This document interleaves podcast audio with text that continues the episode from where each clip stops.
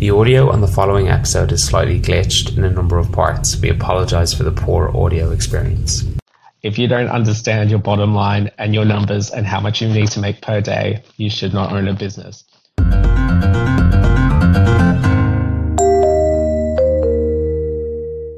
From Swoop, it's Take the Plunge, a podcast about how business owners decided to stop what they were doing and took the plunge to start their own business. We take a look at how they came to that decision, what the, those first crucial steps were in getting their business up and running. My name is Kieran Brick, and I'll be your host for this episode. Uh, today, we're joined by Glenn Brophy, a hairdresser of 17 years between Australia and the UK. He then decided to set up Tribu Hair Salon and spread his wings and with his own concept. He's very passionate about the industry, customer service, and business, and we're delighted to have Glenn on the show today. Thanks so much for joining us, Glenn. How are you doing?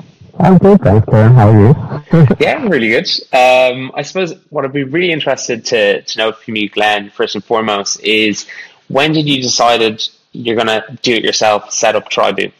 I decided a while back I was going to set up my own business. I just hadn't really planned when or where. So obviously it takes a bit of time to get all those things aligned.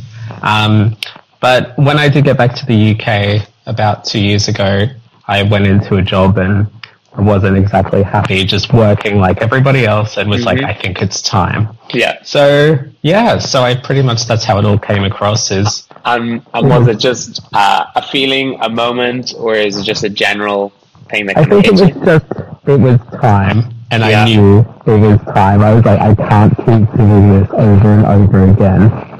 So I think everyone gets to that point. Yeah. And talk to me about those kind of first kind of couple of months once you'd made the decision. Was it tough, like setting up the business, setting up a bank account, all those kind of things? Did it come easy to you? Well, it's generally, I find the best thing is as long as you're organized and understand what you're doing with business, it's okay. It's generally pretty easy. I'm not one of those people that will just jump in. So yeah. it's always make sure you understand what you're doing with your business. Setting up bank accounts can be done, but you also need to do a lot of research into everything yep. and what companies. Um, you also need to make sure you register your business so you can actually get these bank accounts and whatnot. So yeah. it's a lot of prep before you even start. Yeah.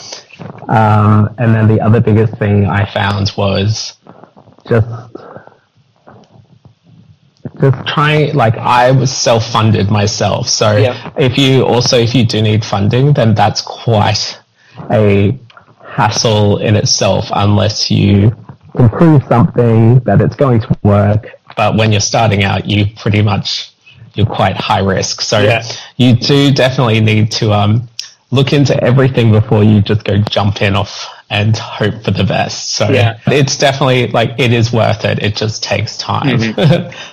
and I suppose talking about some of that preparation, was it was it a lot of saving up if you were self funding the business yourself? I I started my salon with three thousand pounds. Wow. That's impressive. So I still had to I pretty much the salon when I started it was pretty much an empty room and the plumbing cost two and a half thousand. So I just had to ask the plumber very nicely if I could pay him off. Yeah. And then same with the color company that I use. Yeah. I you get a six week account. So yeah. I just was like, right, I have six weeks to be able to pay all this stuff off.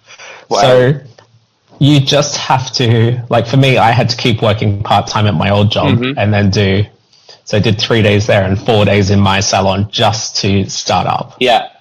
And and then okay, so that's so fascinating. You three thousand pounds, you spend two thousand five hundred pounds on plumbing. You've taken a six week credit line essentially for a load of colouring. What did you spend the other five hundred pounds on?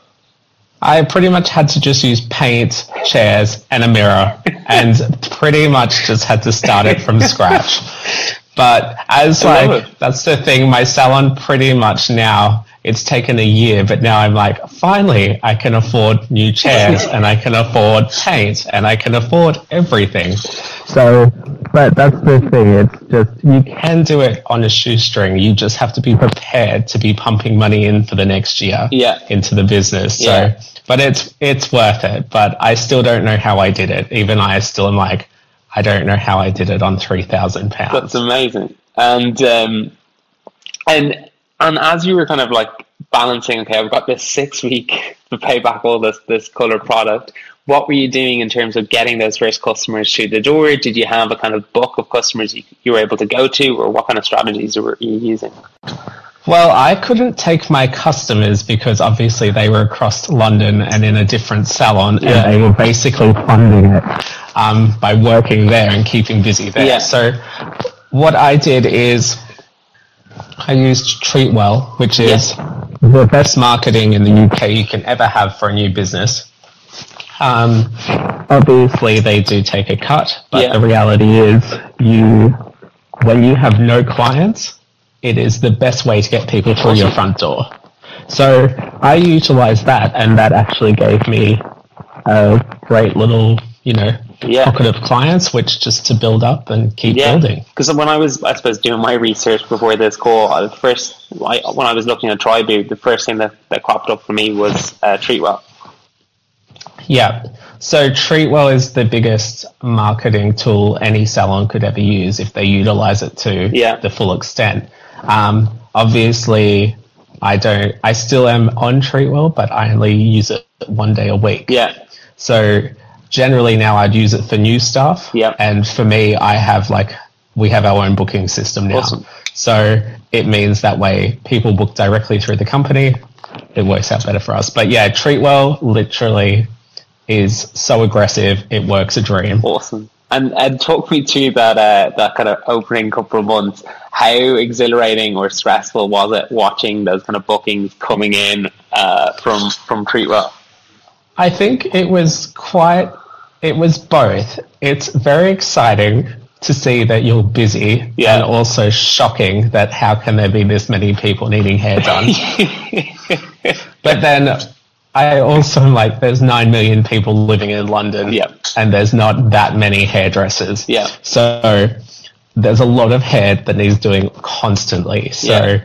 um, I think I just it took a while to accept it and go, it's okay. It's going to be okay. You're going to be busy. Yeah. So um, I think th- the first few months were a little bit crazy. And then we obviously had coronavirus hit, so we yeah. had to shut down. But I'd been in four months by then, and I was like, I'm pretty much booked constantly.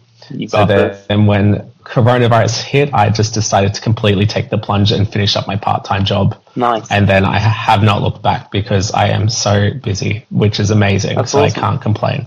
Yeah. so no. And um, what did you do during the kind of lockdown time?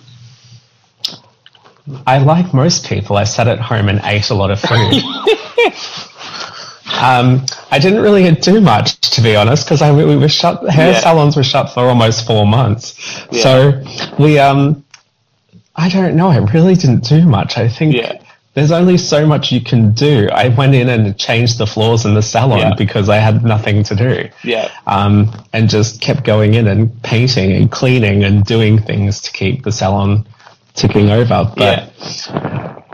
Not a whole lot to be honest. No. It's pretty much just like everyone else sitting yeah. around, kind of twiddling their thumbs. So, and then I suppose when when we got out of lockdown the, the first time round, um, what was the I suppose how how did it feel? No part time job, fully in the business. Uh, were you very excited? Were you nervous? I I was excited. I was excited and slightly stressed at the amount of work that I knew I had for July and August. Yep. Um, obviously, I was quite. I, I like to be organized, so I was. I'd booked everybody already for all of July and August. So the best part is I knew that there was money coming in, and that takes off a lot of stress when you open a brand new business. So, so that was good but yes, I've never worked so damn hard in my entire life after having four months off. So it was amazing. Um, and yeah, I wouldn't change it. And I'm extremely glad that now Christmas is looking exactly the same awesome. all over again. Nice. And, so, and how do you, like, how do you manage it in terms of managing your time? Because obviously, if you're cutting hair or styling hair, it takes a huge amount of time. How do you manage it to do all of that plus run the business side aspect of it in, in terms of taking the bookings, uh, managing the accounts? With with the business side of it, I do. Um, I don't actually take phone calls, Mm-hmm. so we don't have a phone in the salon. Um, everything's done via social media Nice. or people book in online via the website all by themselves. Um, if people have questions about anything, they either email or they message us on Instagram. Um, and I just, in between clients, get back to everyone um, and just keep it running. Yeah. And the business side of it's all online now. Like that's why we have Xero. If you if you have the systems set up, it's actually quite fast. I think if you were trying to do it all by hand, Yeah. that's when it takes time. Once you get used to doing something, you can just I can just sit there on the bus and go through my paperwork Yeah. on the phone. Yeah. So um, I just utilize my time as much as possible. But I think people like don't be fooled by the fact that you think you go into a business and you're not doing you go in from nine till five and you're finished. You're never finished. There's Mm-hmm. Yeah. always work. There's always something that needs doing. There's always something a bill to pay. There's always something to just keep on Keep going. you know, keep on top of. So um, I think it just comes with time and practice, and the more you do it, and the more you get into good habits, the easier it is. Um, and you kind of mentioned you have various different bookings coming in, whether it's online or via Instagram. How important is the kind of customer service element in all of those engagements? I find that's vitally important. If you don't email people back, if you don't message people back, then you potentially could lose a client. The other option is if you're just slack with responding to people, then they're probably going to feel the same way about the service. Um, so I always try to respond to people as quickly as possible. Yeah. Um, and just try to get everyone organized Yeah. uh, it also goes with for me it's also i find that if you keep on top of things it's not stressful Yeah. well if you just let them sit there and then you have a hundred messages there's your whole day gone Yeah. so it's all about just being proactive the more proactive you are the easier it is and then customer service it i guess it goes hand in hand if you're proactive and you keep your customers happy um, you keep on top of their bookings then you know it's a massive thing for um, clients And i- I'd imagine with a business like uh, yours, customer retention is, is vitally important. Kind of, what are the kind of things you look to do in terms to make sure that your customers are constantly coming back to you? I am a big believer in giving clients recommendations for their hair in the future. You know, I just find small things make a big difference. Like also, you know, tea and coffee, giving good service, actually talking to them about their hair and what they should be using.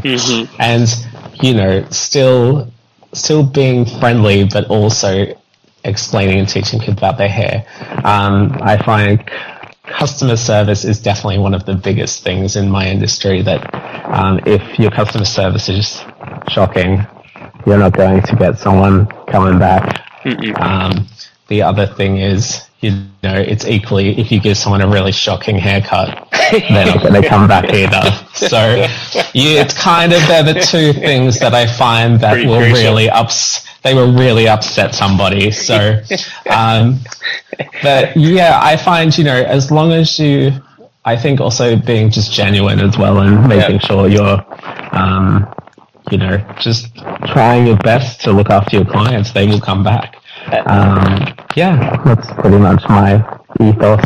Um, keep them engaged on Instagram, social media. You know, if some if one of your clients puts up something amazing, always send them a message saying congratulations. You know, just also being involved because on social media you can have it, but you also, you know, you have to utilize it as well. Mhm. Um, talk to me about finding a space. Uh, often business owners in uh, service-based industries struggle when it comes to that finding that first space because people have Finding a space is the most horrible thing in this country. Um, I'm I'm Australian, so it's a bit different. Back home, it's much more straightforward. Um, when I originally looked, I found this cute little salon or space up in Haringey, Yeah. And it was the right price and everything. And then I had to speak to the real estate agent and was like, right, how much is it? How much do I have to pay up? And they were like, okay, you will need to pay six months deposit.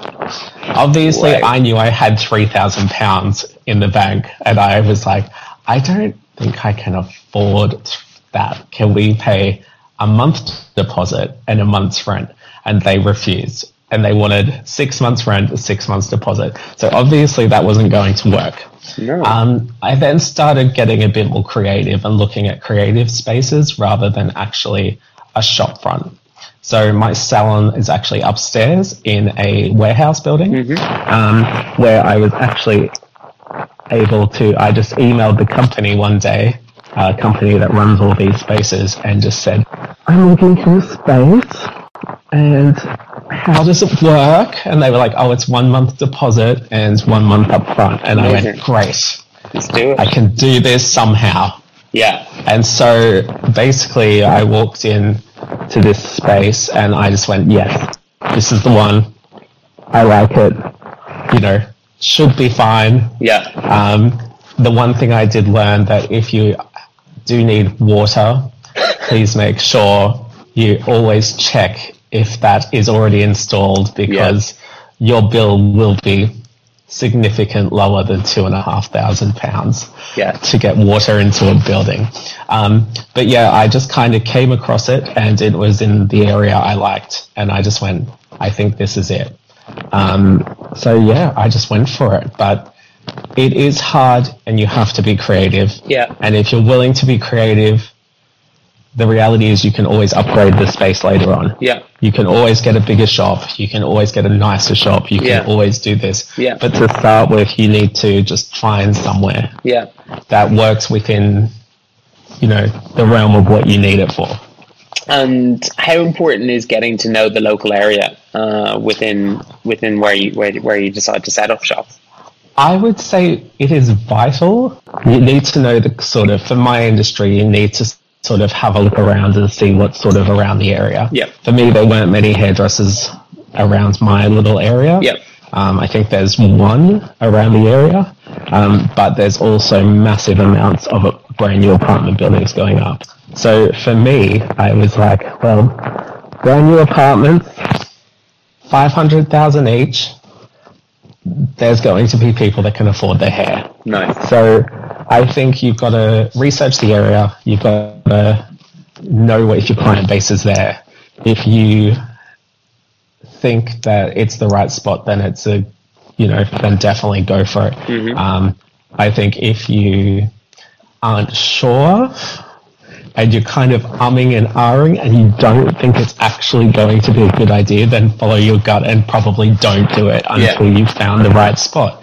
Um, there's no point setting up something, you know, it would be like setting up an indie bar in West London. Yeah. It's just probably not going to be the best of Not the crowd for you. Yeah, so you kind of just got to look at the clientele, um, figure out will it be needed around the area, and then, yeah, you then just, I guess, go for it. Nice. Um, I suppose kind of just looking forward a bit. Um, as you say, December is going to be looking like it's going to be a bit of a bumper month when we get released on on Wednesday. Um, when at what point do you kind of want to go and, and grow it more, or are you happy just establishing Tribu, or what's what's the plans? Wow. um, I'm already potentially looking at opening one maybe in Manchester as well. Amazing. Um, and then I've already got a staff member starting with me full time in January here. Um, and then potentially I'll put on two here and then I'll potentially open one up north. Um, because I have clients come from up north as well. Yep. Um, so that way they won't have to travel three hours on the train. They can just go to Manchester. So I potentially may be doing that next year. Um, and then keeping the salon the same, small, nice, and just keeping it small, but having two teams rather Yeah. than having. I don't ever want a big salon. I like Yeah. my little niche salons hidden upstairs Yeah. where people know where it is, but it means it still keeps it nice and calm. So Yeah. my, I think for me, I will potentially open one more, Yeah. um, and then expand a little bit. Yeah. But for me, I don't ever really want a massive, massive Yeah. um, company. And the only reason being is the amount of work. Mm-hmm. People think it's going to be easier, and to be honest, it's a lot of work whether your company is small or big, but you're obviously going to end up with more work the bigger it becomes. And in terms of identifying kind of talent that you want to get in and, and work for you in Tribu, is that a tough exercise to get in, or how how, how you find that? It's a tough exercise unless you know the people you're hiring. I think the best way to sort of approach it is you always have to give people a probation period to prove. Um, you've also got to give people the opportunity to learn and build up. Um, I always judge people more on their personality and presence versus the skill level. Um, you can always teach somebody to cut hair. You can't teach them to be a good person. So if somebody comes in and they're a great person and willing to learn and the right personality for the clientele, then I would take someone on board more like that. Yeah. That I could send to more courses and train up mm-hmm. versus somebody that thinks they know everything and has no interest or no interest in the client. Obviously, my clients mean a lot because customer service is vital, I think. So if I've got somebody coming in, I'd prefer someone to treat the clients really well and maybe not be the greatest hairdresser, but willing to learn and get better Yeah. versus somebody that thinks they know everyone and treat the clients like rubbish. So it's, I think it just takes time and you've just got to get to know people. Um, and obviously, you know, you never know who's going to step through your door. That's mm-hmm. my way of thinking. I know mm-hmm. I've walked into jobs and people have been like, oh, you might be okay. And then I'm like, well, I do know what I'm doing, but yes, you never know. So Yeah. I think I just kind of look at it from my past experiences too. You know, you just have to just go with your gut and hope you get someone with the the right person. hmm And and how important is that kind of ongoing training element? Is is that crucial in, in your industry? Training is, I think, for any industry. You know, you're never too old to learn. There's always new things you can learn. Um, training is always important. I think it doesn't have to be formal every week training, but there is always things that you can pick up and learn. Yeah. Um, even for me, I'm constantly learning about business. I'm constantly learning still about my industry, um, and I think it's a. I think you're foolish if you think you know everything. Yeah, yeah. because there's everything's always changing. So I think it's always crucial to keep doing training, keep learning, and just yeah, keep improving. Nice. And in terms of kind of looking looking forward uh, for for Tribu, when with your business, have you projected certain milestones as to when you want to make that move up north, or when you want to potentially look at that second option in in London, or is it play it as you see? I'm pretty much I'm I'm very much once the salon is sustained down here and you know I've got one or two people in place that are busy then it would be time. I don't ever put a time limit on something. I put it on more based on when the performance of the salon's doing well. Yeah. um, I think if you set yourself a goal that's unrealistic, say in six months' time, I'm going to open my second one, and your first business isn't doing well, Yeah. it's a, not a good start. You should be focusing on the one business and then be looking to expand when that business is doing well. Um, versus, you know, it might take two years opposed to one, but it means you've got a business that'll look after itself, and then you can do exactly the same all over again. Um, so yeah, Uh, and I suppose looking at your own business, do you do all the accounts yourselves, or do you, do you get an accountant in to Oh do that? no, no, no! I so I always look over my accounts because you need to know where you're sitting Yeah. from a business point of view. You need to know how much money you've made. You need to know where it sits. You need to know your targets. Mm-hmm. You need to know everything about the numbers. If you don't understand your bottom line and your numbers and how much you need to make per day, you should not own a business. However, as I, as also it is something I'm not an accountant. I then pass everything over to my accountant to do when it comes to actually that side of it because that's not my specialty. Yeah. Um, I have no problem outsourcing things Yeah. that aren't things that I don't have time for. Yeah. Um, I think you just need to be very aware of the numbers Mm-hmm. as a business person, especially your business, because if it's not doing well, it's not your accountant's job to tell you about the business. It's your job to know whether the business is doing well. Yeah. It's their job to figure out how much tax and bills you have to pay. Yeah. So you need to keep an eye on everything, but you know, I always pass things on to my poor accountant who has to hear from me a lot. Accountant come counselor. Yeah.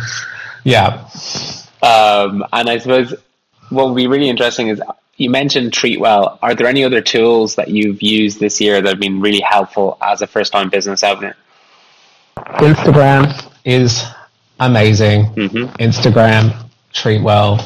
I always think any that's the main two I've used. Yeah. Um, Treatwell was great for getting it up and running, just to get my name out there. Mm-hmm. Instagram is vital for a business that's dealing with anything that you can photograph mm-hmm.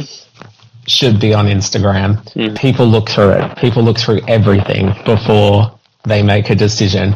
Um, if they click on your Instagram and it's a complete mess, they're not going to come. If you know they click on and it looks amazing, and they can see befores and afters, and they can see what you can do, um, then people will then take it more seriously. I find. Um, so Instagram to me has been one of the other massive um, social media platforms that has really benefited my company. Awesome. Glenn, thank you so much for all the nuggets. Um, it's been absolutely brilliant to get all the insights as a first time business owner. Um, thank you so much for sharing your story so far. Uh, wish you all the best with Tribu Hair and continued success. Um, thanks again for, for coming on today. Oh, my pleasure. Thank you so much for having me.